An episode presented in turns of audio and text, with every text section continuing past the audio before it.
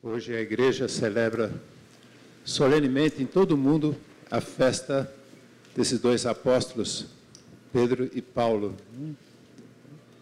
Pedro, um simples pescador naquele mar da Galileia, há dois mil anos atrás.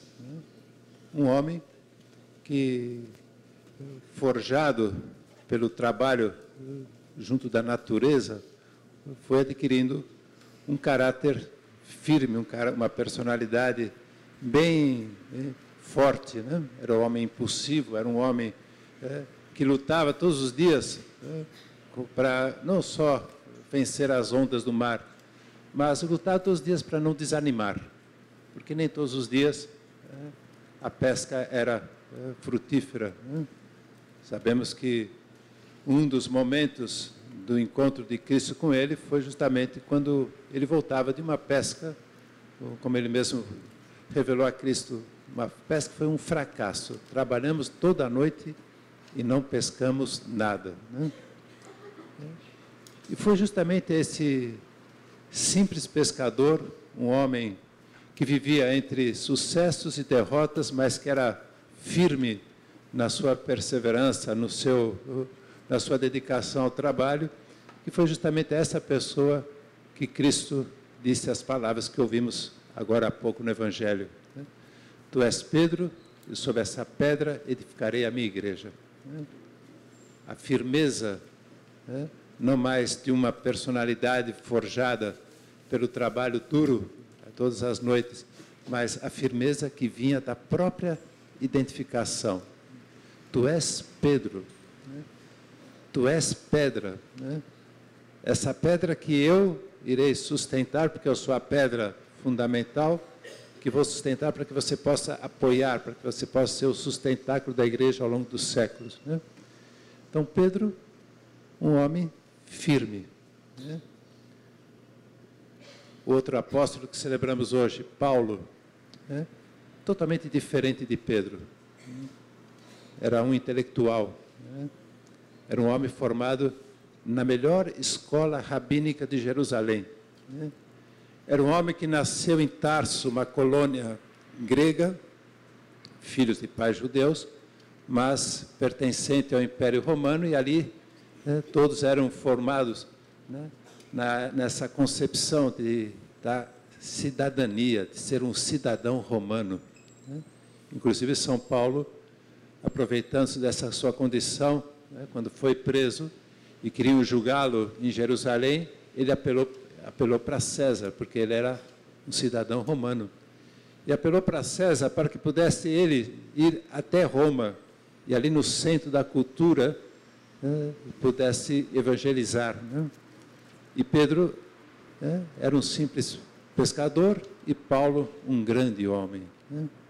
um homem de coração né, magnânimo, queria chegar é, a grandes conquistas para Cristo depois que Cristo o encontrou no caminho de Damasco. E os dois foram martirizados no mesmo ano, próximos no, nos dias de martírio. Né? No ano 67, durante a perseguição do imperador Nero contra a igreja, né? pensava que matando os principais apóstolos, Pedro e Paulo, o cristianismo acabaria. Né? É, entretanto, né, a pedra era muito firme. Né? A pedra angular, Cristo. A pedra, Pedro e seus sucessores ao longo dos séculos. E hoje nós temos Francisco como um dos sucessores de Pedro, uma da a pedra sobre a qual a igreja se apoia. Por isso que hoje também, além de celebrarmos esses dois apóstolos, nós temos o dia do Papa, um dia para a gente rezar muito pelo Papa, apoiá-lo, apoiá-lo não só com as nossas orações, mas procurando né, dar a conhecer os seus ensinamentos, né, as suas atitudes, né, e agora muito mais próximo da Jornada Mundial da Juventude lá em Cracóvia, rezando por todos esses jovens que o encontrarão ali na, cidade, na, na terra do São João Paulo II, para que todos eles também compreendam que compreenderam Pedro, Paulo e queremos nós compreender todas as vezes que celebramos essa festa dos dois apóstolos. compreender uma verdade fundamental que está na vida de Pedro, está na vida de Paulo. Né? Ambos foram encontrados por Cristo e não simplesmente foram ao encontro de Cristo. Né? Pedro, nas suas tarefas no Mar da Galileia, e Paulo, surpreendentemente, foi encontrado por Cristo, foi procurado por Cristo quando ele, Paulo, perseguia os cristãos. Naquele caminho de Damasco, naquele encontro que Cristo provocou e, e, e tomou a iniciativa, Saulo, Saulo, por que me persegues? Né?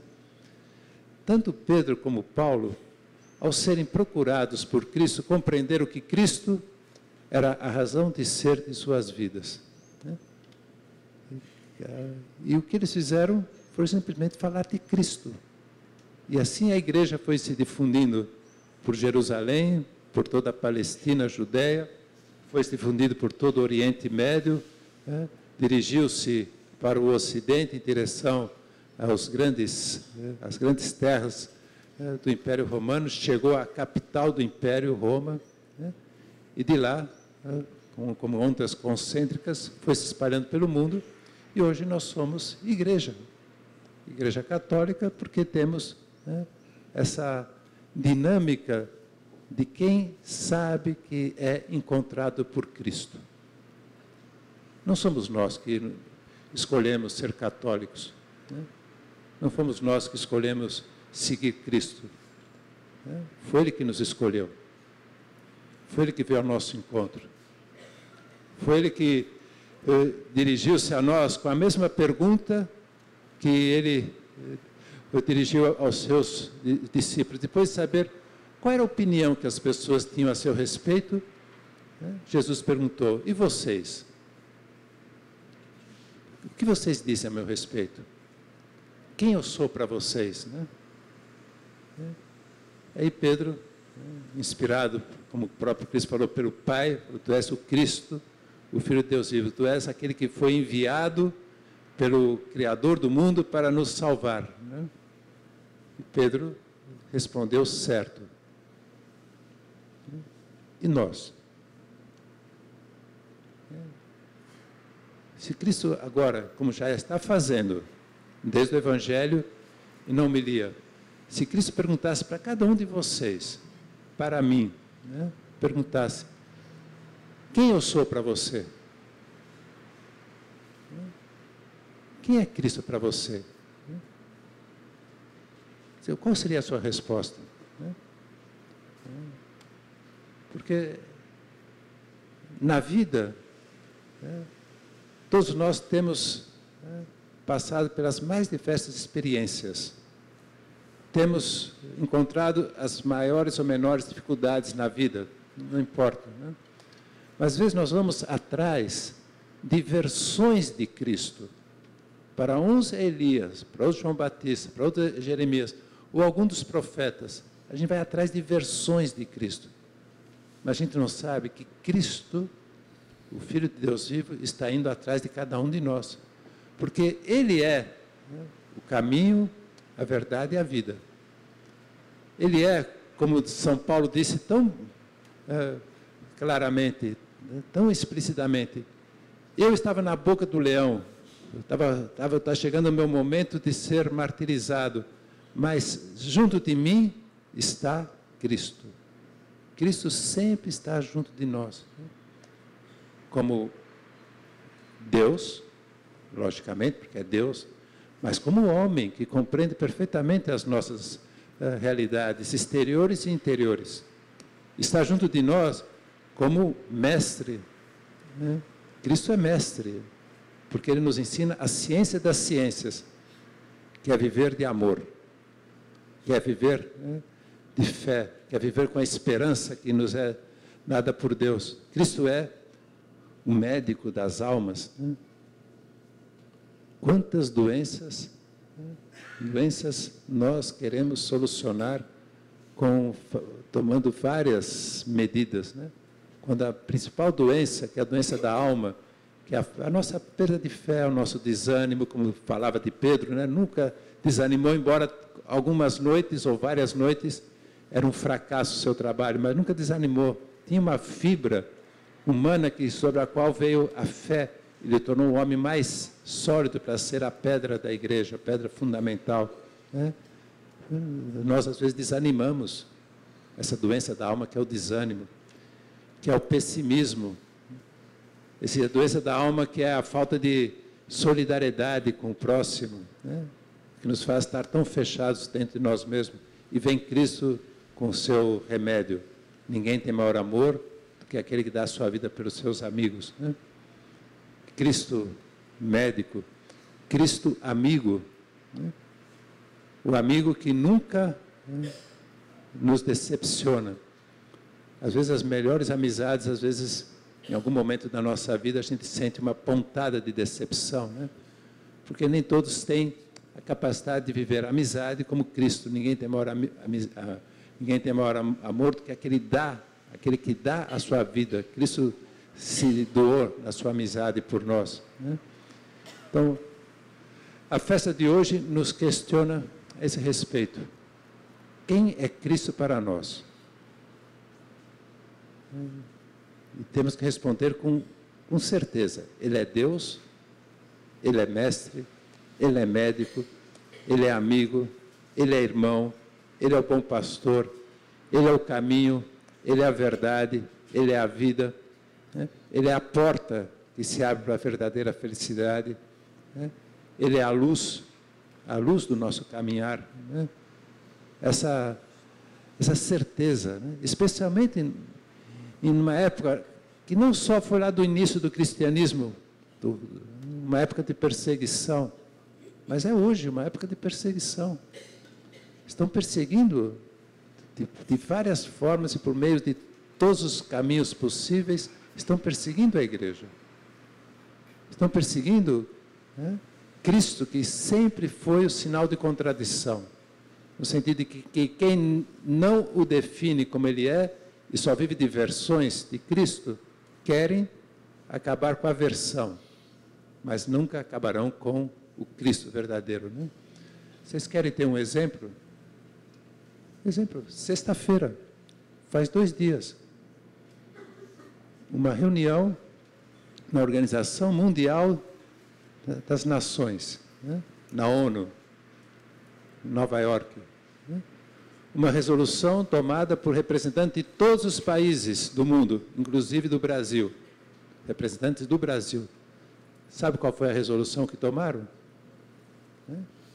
Que os pais que levam seus filhos a qualquer culto religioso estão infringindo um direito das crianças. Que as crianças né, não, podem, não podem ter a religião né, imposta pelos pais. E é uma imposição levar os filhos pequenos, ainda, ainda na, sua, na infância, a, a, qualquer culto religioso. Resolução tomada por representantes de todos os países, inclusive Brasil. Né?